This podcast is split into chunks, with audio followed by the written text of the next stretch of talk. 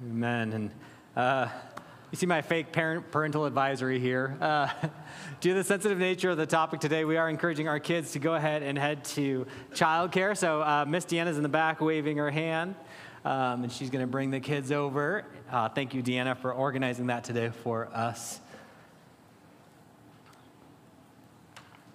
If you look around in our culture today, uh, you very quickly get the sense that the traditional Christian view of sex, marriage, and gender is outdated, old fashioned, and embarrassing in our world today. Uh, worse than that, though, it's increasingly being seen as harmful and hurtful to people. And I mentioned that at the start because it's important for us as we have this conversation today to remember that we're not talking simply about issues we're talking about people uh, with their own stories, with people with uh, rejection in their past, and deep pain and struggle. And so uh, we want to have this conversation well. We want to be clear about what the Bible teaches, and we also want to have this conversation sensitively. Uh, knowing that, again, at the end of the day, we're not talking about issues today. We're not talking about ideas. We're talking about people and their lives and how they live their lives and so, uh, just some questions as we get started. Maybe you've been asked these questions by people. If two people love each other, why shouldn't they be allowed to be together? Isn't it unloving to say that people should not act on their desires?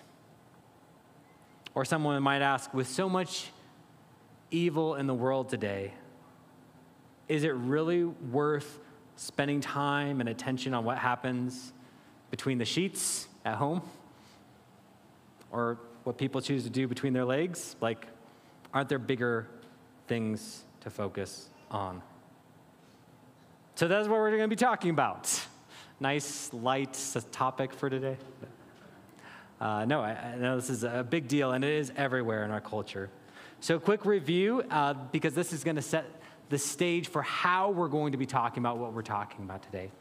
Paul writes this in 2 Corinthians chapter 10. He says, For although we live in the flesh, we do not wage war according to the flesh, since the weapons of our warfare are not of the flesh, but are powerful through God for the demolition of strongholds.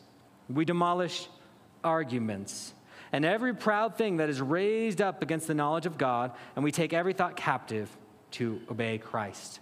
So, this should be review. If you've been here uh, for the rest of this series, uh, this has kind of been our key verse for this entire series. We've been looking at some of these strongholds, some of these conceptions of reality, these ways of viewing the world that at the end of the day don't line up with the biblical view. And we've been doing our best to recognize them, to understand them, uh, to be equipped to respond to them. And it's all uh, actually with the goal of love. We want to better understand our friends and neighbors and relatives who hold some of these views. We want to understand how they see the world. Love begins with understanding. Uh, secondly, we want to be equipped to recognize and respond to these false conceptions about reality. And then finally, last week we looked at that key verse from Jesus in the Sermon on the Mount when he says, like, why are you trying to take the splinter out of someone else's eye when you've got a two by four in your own?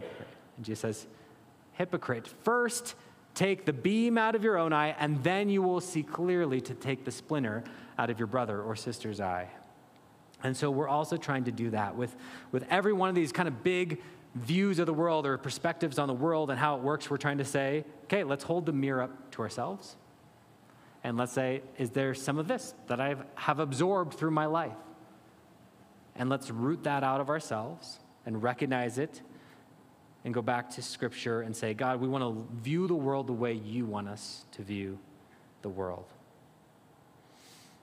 And so today we're looking at, uh, again, this is just my title for this. This probably won't make sense to other people, but I'm calling this the view of sexualism. That human flourishing is only possible if people are free to embrace whatever sexual identity they have or desires that they have. Human flourishing is only possible with sexual freedom. And again, with every week of these series, we've been looking at how people answer three big questions uh, Where did we come from? What's wrong with the world? And how do we fix it? And same thing with this week. Uh, where do we come from? Usually, people who hold this view, um, if you push them on it, they, they would have an evolution based view of where we all come from. Um, we're, just, we're just evolved mammals. Um, healthy human development depends on the free functioning of reproductive glands. Why would you deny the desires that evolution has given you? Does that make sense? I remember a song I heard growing up. Maybe you heard it too. You and me, baby, we ain't nothing but mammals. Yes. Do you know what comes next? So let's do it like they do on the Discovery Channel. Those are the lyrics, right? That's this view in a nutshell, right? You and me, baby, we ain't nothing but mammals, so why deny those instincts? Let's just do whatever we desire sexually, okay? Uh, what's wrong with the world? Anything that would limit that expression, that freedom of expression, uh, especially Christian morality. And then how do we fix it? We need to work for increasing sexual freedom in society and work against any groups or people who would be against that goal, okay? Work for sexual freedom and work against any groups who are not for that amount of sexual freedom. So, are you beginning to see this? Uh, and let me just say right now that uh, middle school, high school students, I want to encourage you to not uh, just let your mind drift during the message today. Um, this is really applicable for you and the world you're living in. Uh, when it comes to some of these worldviews, I keep going back to that, that silly joke where the old fish, the old whitest fish, swims past a couple young fish and he's like, hey boys, how's the water today? And he swims on, and the young fish look at each other like, what is water? And the whole point is, right, we're swimming in these cultural waters every day. We're immersed in these views of the world. And if you're immersed in something, it just seems like common sense. That's the way everyone views the world. It's obvious, it's clear, but really you're immersed in these waters. And so I'm hoping students um, and all of us, but that you will come to recognize through what we're talking about today some of those cultural waters that you're swimming in and immersed in. So, this is the basic view. Uh, one of the things I, w- I want to just consider for a moment is why did this view of the world become so powerful and so popular? First, a quote before we look at this. Uh, this is kind of an articulation of the heart behind this view. Margaret Sanger said, Through sex, mankind will attain the great spiritual illumination which will transform the world and light up the only path to an earthly paradise. If you don't think that there's a broad view about where salvation is found behind this view of the world, think again?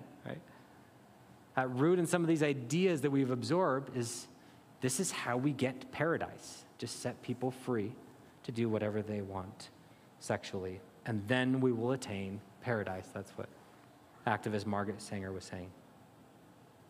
So, why is this view so powerful and why is it so popular? As I consider that, I think there's a couple different roots, at least in our culture, for this. Um, I think there's kind of a philosophical or an ideological root in uh, Sigmund Freud and his psychoanalysis. Now, there are various ideas out there for like why we have the, the psychological issues we do and how to treat them. But Freud became very well known with his ideas that a lot of the problems people face as adults are rooted in sexual repression as children. That that's where a lot of the ills of society come from.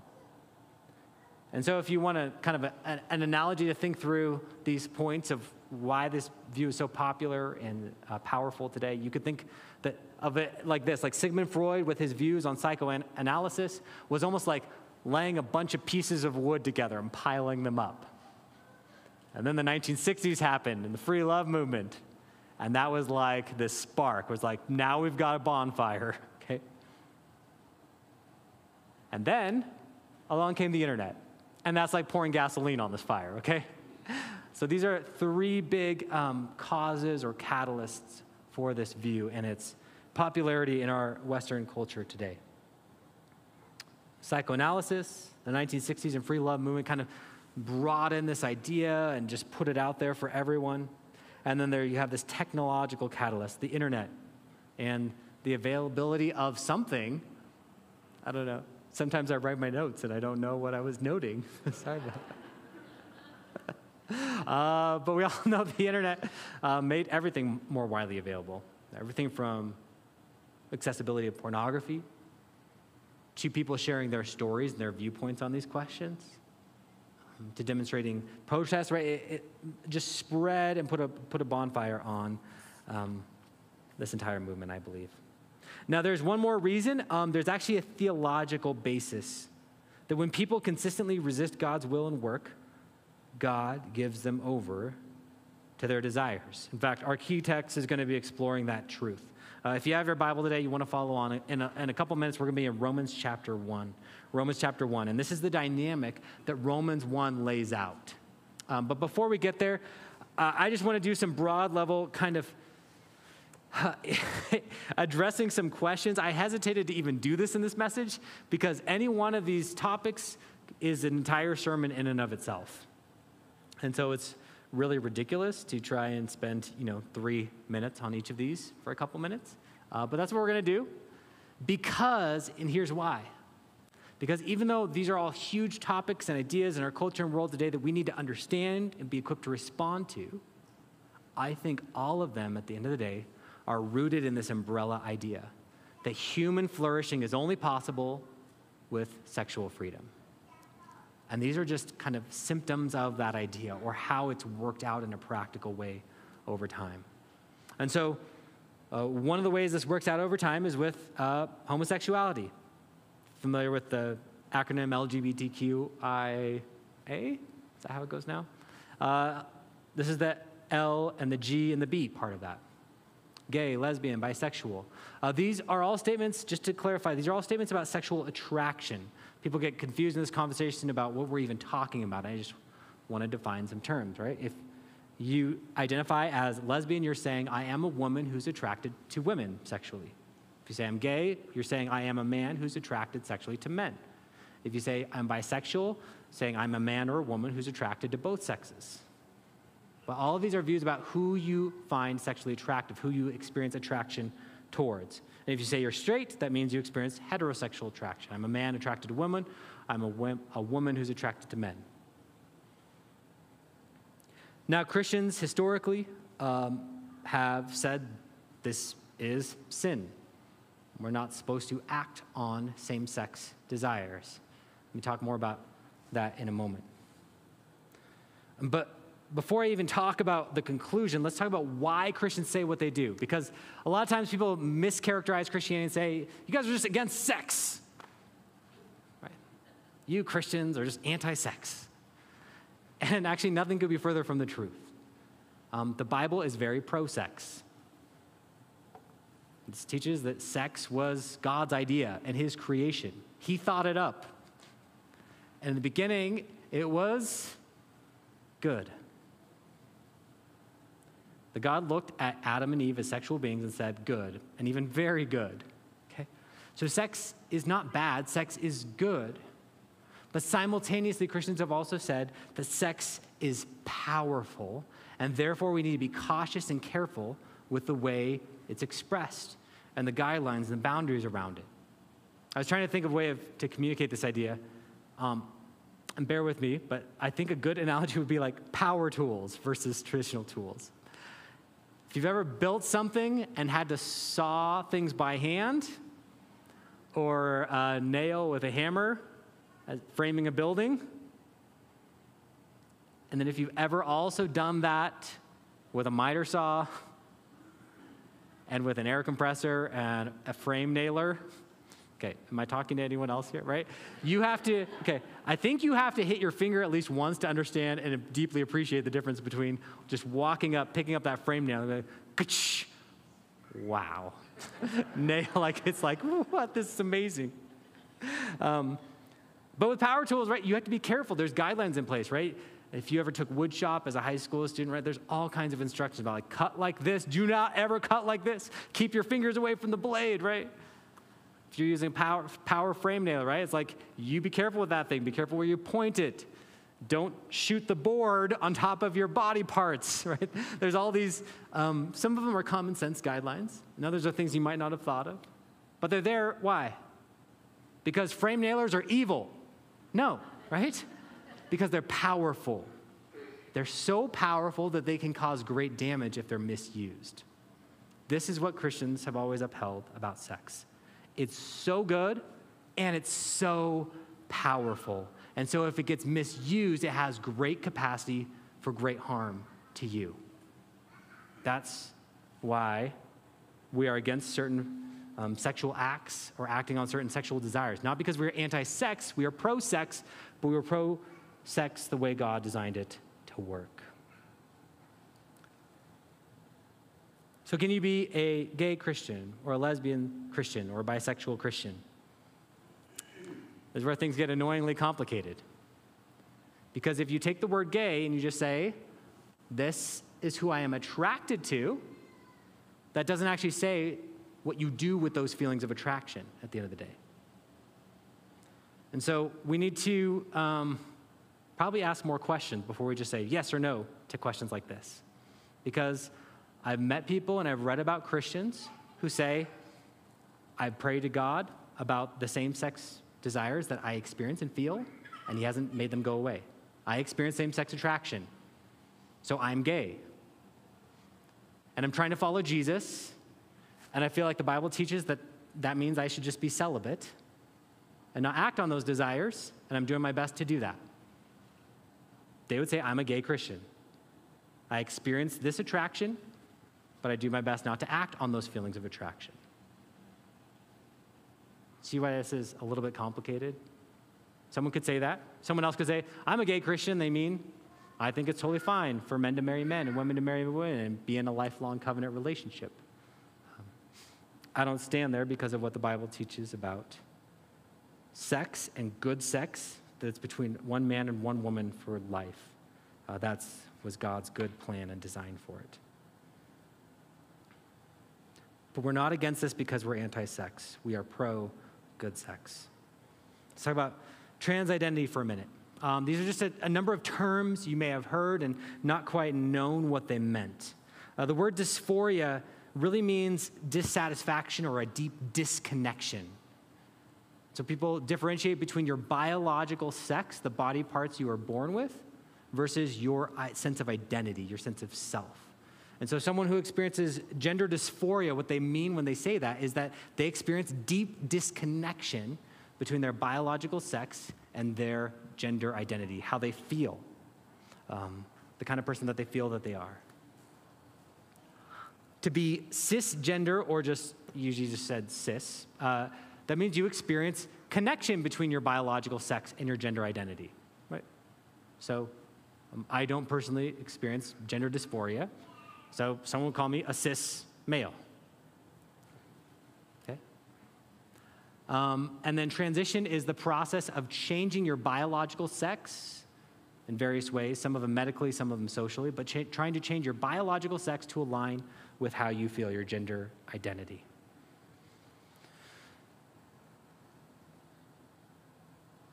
I think important for both of these discussions is not what just simply what Jesus taught on marriage, but why he said what he said and how he thought of uh, the Old Testament teaching in general. So this is from Matthew chapter 19. Um, some Pharisees approached Jesus to try to test him. This happens all the time in the Gospels. And they asked Jesus, Is it lawful for a man to divorce his wife on any grounds? Haven't you read, he replied, that he who created them in the beginning made them male and female? And he also said, For this reason, a man will leave his father and mo- mother and be joined to his wife, and the two will become one flesh. Now, pause for a second. This is important to see what Jesus does with this information because what you have in bold is what Genesis 1 says, okay? And Genesis 2 says about God making them male and female, and for this reason, a man will leave his father and mother. So, those are quotes from Genesis 1 that Jesus gives. But then pay attention to what he does with that idea. Jesus says, So, because of how God created things, so they are no longer two, but one flesh. Therefore, what God has joined together, let no one separate. What Jesus brings together is creation and design and ethics, right and wrong, and how you should live. God made it this way, and therefore we should live this way. That's what he's bringing together in these verses. God made us male and female, and also God made it where uh, the covenant of marriage should be between a man and one woman for life. And so Jesus says, therefore, you should live that way. In this case, he, the direct application is you shouldn't get divorced for any and every reason, right? That, that goes against how God designed marriage to work. All right, uh, that was a whirlwind tour on some really, really big questions and topics. And after we look at this passage, you're going to see that there's an application for this, whether you experience same sex attraction or opposite sex attraction. And whether you experience gender dysphoria or whether you've never experienced gender dysphoria, there's an application for all of us because all of us have absorbed this kind of view of the world through our culture. And to get at that, uh, this is our key text for today Romans chapter 1. Let's look at what Paul teaches about really all of us and our story. Here's what Paul writes He says, God's wrath is revealed from heaven against all godlessness and unrighteousness of people who by their unrighteousness suppress the truth. When I looked at this passage again this week, I was like, wow, there's a sermon right there by itself. Because a lot of times people are like, oh, well, that doesn't make sense to me, or that's not logical, or if you think about it in a clear way. But what Paul is saying is that through our behavior, through our actions, when they don't line up with God's ways, it actually messes with our thinking. By our unrighteousness, we suppress the truth. We don't view the world the way we should when we don't live the way we should. And then Paul says, like, everyone kind of has a sense that there is a God because what can be known about God is evident among them because God has shown it to them. For his invisible attributes, that is, his eternal power, his divine nature, they have been clearly seen since the creation of the world, being understood through what he has made. As a result, people are without excuse.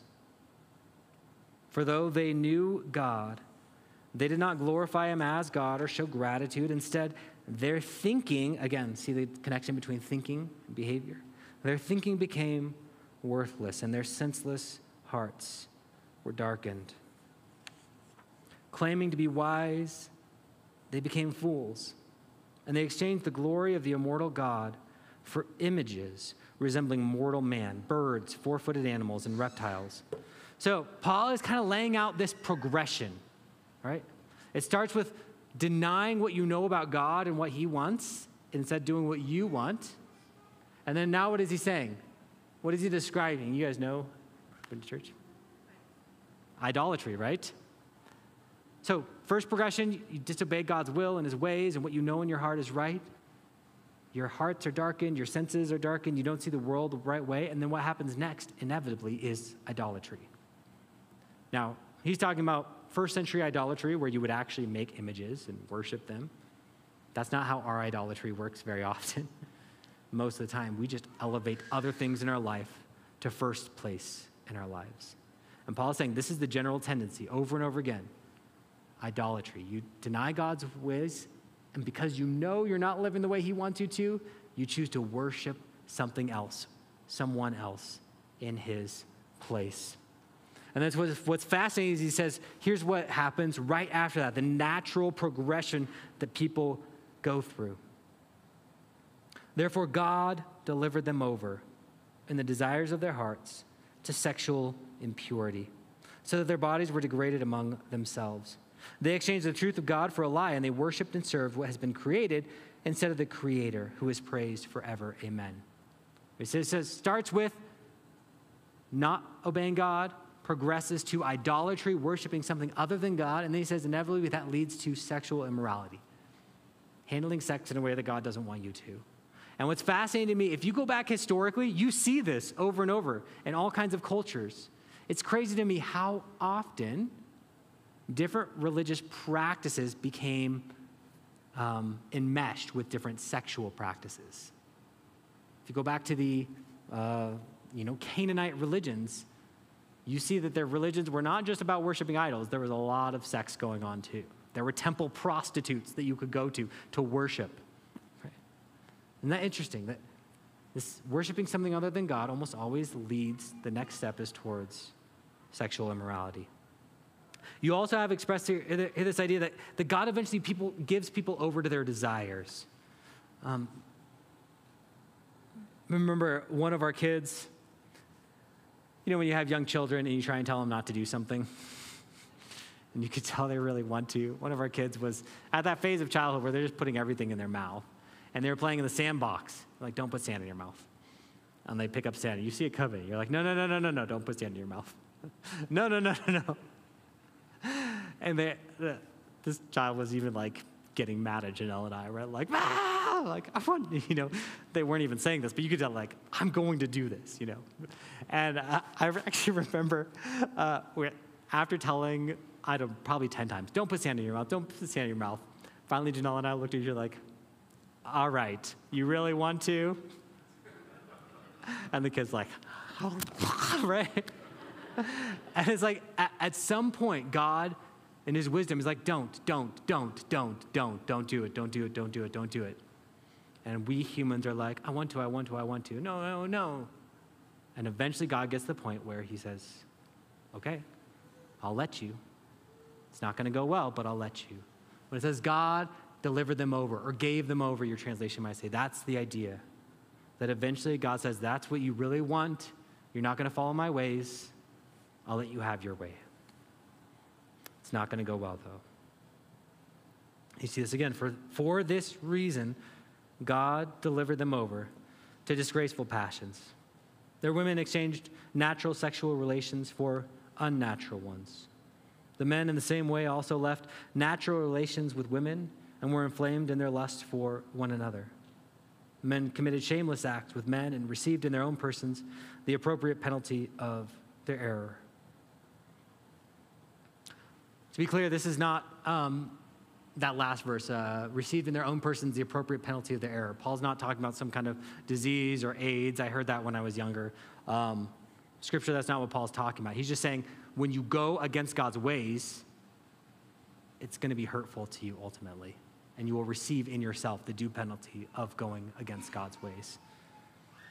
And what's interesting is uh, I've done a lot of reading and studying about all these issues to try and understand it and teach it well. And there's um, some Christians that are very pro homosexuality. And they, and they would say, you know, in the first century, um, the only form of homosexuality was, was abusive homosexuality. And so when the New Testament condemns it, it's, con- it's condemning abusive relationships, it's not con- condemning same sex relationships um, altogether. The problem is, there's no hint whatsoever of that in these verses. Right? There's no association with what's happening here and abuse. It's just saying that they're trading the way God designed sexual relations to work for something else. And it doesn't work. It's a symptom of idolatry. And so, because they did not think it worthwhile to acknowledge God, God delivered them over to a corrupt mind, so that they do not, so they do what is not right. They are filled with all unrighteousness, evil, greed, and wickedness. They are full of envy, murder, quarrels, deceit, and malice. They are gossips, slanderers, God haters, arrogant, proud, boastful, inventors of evil, disobedient to parents, senseless, untrustworthy, unloving, and unmerciful. And if you know what Paul is doing in the book of Romans, this is fascinating because he's trying to get the Jewish people in Rome to be like, yeah, those people are so bad. Look at them. Look at all these things they do wrong. They're awful. And Paul says, chapter 2, verse 1. Therefore, every one of you who judges or condemns them is without excuse. For when you judge another, you condemn yourself, since you, the judge, do the same things. See, Paul lists all this stuff, says everyone's gone astray. Here's are the symptoms of it. And then he turns around and is like, hey, you Jews, that's, this is about you too. You too have gone away against God's ways and his will. And I think this is so important for us to get because, unfortunately, historically, in the Christian community, there's been terrible um, and senseless uh, demeaning of people who experience same sex attraction, or they've gotten the message that somehow they're worse people or the worst kinds of sinners or disgusting for the, the attraction they experience. And if you've ever felt any of that or had any of that, or uh, if a teacher taught you that that was true, just listen to Paul's words. We have no excuse. Our reaction towards people who experience same sex attraction or gender dysphoria and don't know what to do with it should, should be this He or she is a sinner like me. And to have any other attitude, like a superior attitude or a morally superior attitude, would be like this it would be like people in the hospital, a group of people in the hospital with broken arms, being like, at least we're not like those disgusting people over there with broken legs. right? It's ridiculous. We compare sins and feel morally superior or like, oh, those people are so bad. We're all sinners in need of God's grace. What Paul makes clear here in Romans 1 to 2 is that this is not an us versus them conversation, it's an all of us versus God conversation. That all of us are sinners in need of God's grace. And maybe your particular sin isn't related to same sex attraction. But guess what? You can be a heterosexual and sin sexually in a lot of different ways.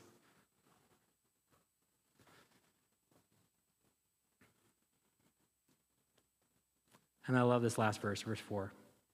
Or do you despise the riches of his kindness? restraint and his patience, not recognizing that God's kindness is intended to lead you to repentance.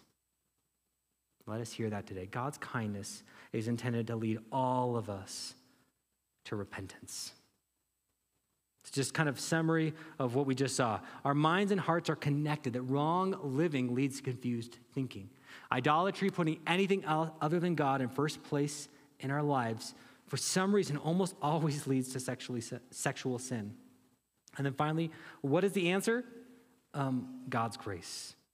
God's grace for us through Jesus. And so, like every week, I'm going to give you some questions to ask a friend or neighbor. Now, I'm going to be honest, these questions are a little softer. And I tried to phrase them in more sensitive ways on purpose because, again, this is a sensitive topic and as we seek to be there for our friends and neighbors, again, the most important thing about someone is not the particular sexual sin or the sexual struggles that they experience. The most important thing about any person is where they are with Jesus. And so let's put our focus there. But as we do that, here are some questions that if you have a good relationship with someone, would be good to talk to them about. If they have this worldview of sexualism that says the only way people can be healthy and whole is if they're free to act on whatever sexual desires they have, if they have kind of that worldview, here are some questions to ask them. When it comes to encouraging sexual freedom, is there a line? Is there a line? Should we encourage all forms of sexual freedom, end of story? Or are there some sexual freedoms we should not encourage? And who gets to say where that line is? This is, I think, a valid line of questioning, even though I know the slippery slope is kind of a thrown out there a lot. There's a slippery slope, there's a slippery slope. I feel like in our culture that we've seen that in action. I remember seeing uh, interviews and hearing about interviews with, um, with gay rights activists arguing for marriage, and then someone interviewing them being like, well, if we just say yes to whatever, though, like what about polyamory and people, uh, polygamy and multiple wives. And their response was, ew, that's gross. That will never happen. That was 20 years ago or so now, right? Has that happened, right? Ew changes over time, right? So, so is there a line, or is it just whatever seems right to us at the time? Uh, a second question to ask them is how do you differentiate between sexual repression and sexual self control. You see, I am a cis straight male, okay? but I can still experience feelings of sexual attraction towards women who are not my wife. And shouldn't, shouldn't, shouldn't I exercise self control and not acting on those desires? Yes. But there's this tendency in this movement to say, oh, that's repression. Don't be sexually repressed. That's like the worst possible thing. Isn't self control a good thing, though? So, so where's the line? What, what, what are you calling repression and what are you calling self control? And then lastly, can people be born with inclinations and desires that they should not embrace, that they should actually fight against? Again, part of this overall movement and idea is that you should just go with whatever you desire. That's where flourishing is found. And I just think that that doesn't work.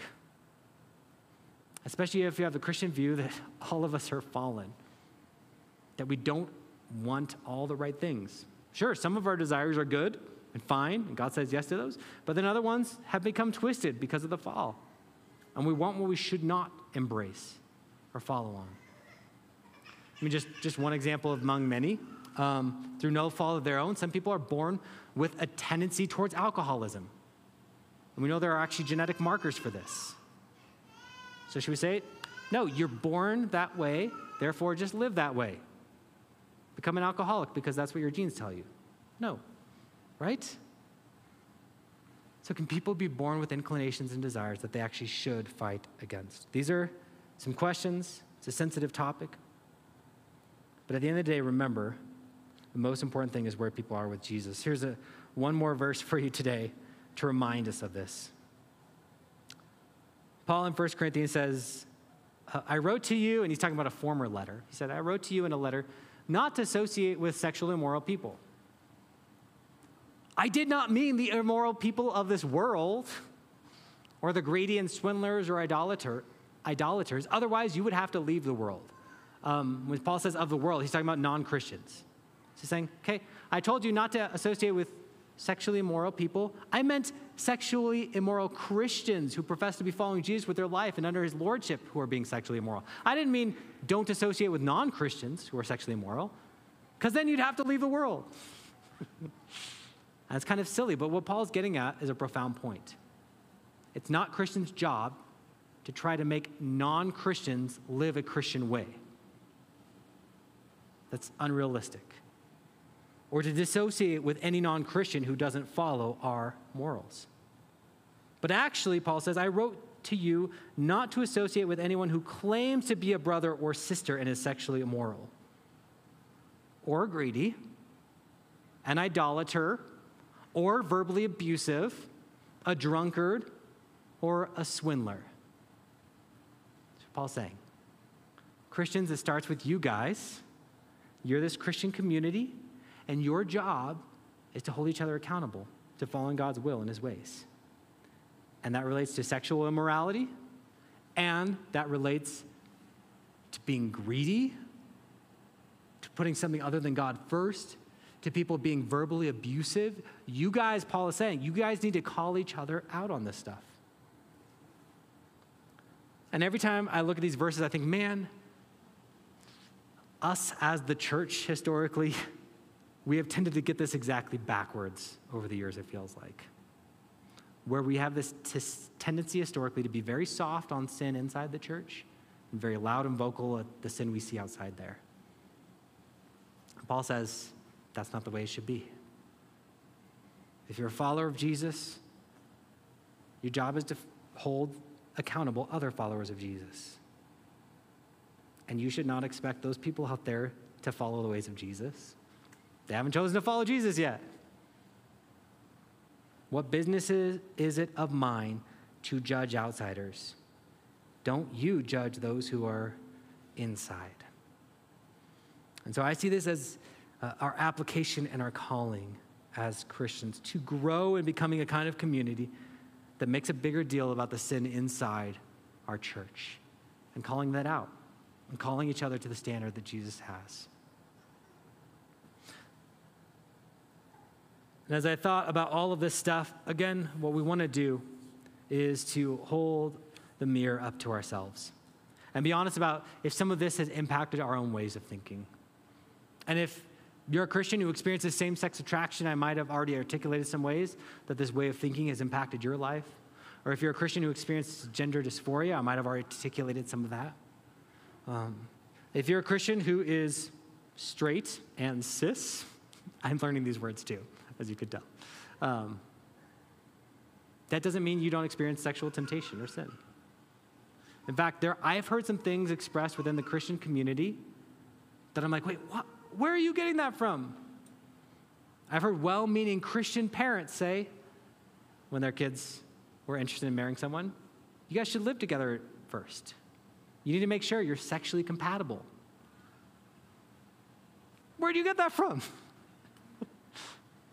Where they got it from is our culture. It's just common sense that sexual satisfaction is so important. And so, if you're going to marry someone, spend their, your life with them, you need to make sure you're sexually compatible. That's the common sense of our culture, infecting the way we view the world and how we view right and wrong. If you're married and you're not experiencing sexual satisfaction, something's wrong. Maybe you're married to the wrong person. See what's happening?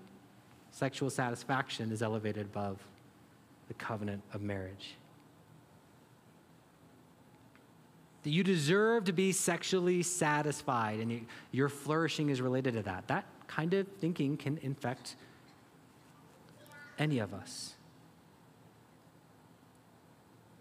And as someone who has um, struggled with addiction to pornography, I know how easily an addiction or sexual desires can transform and push you towards those deceptive thinking, right?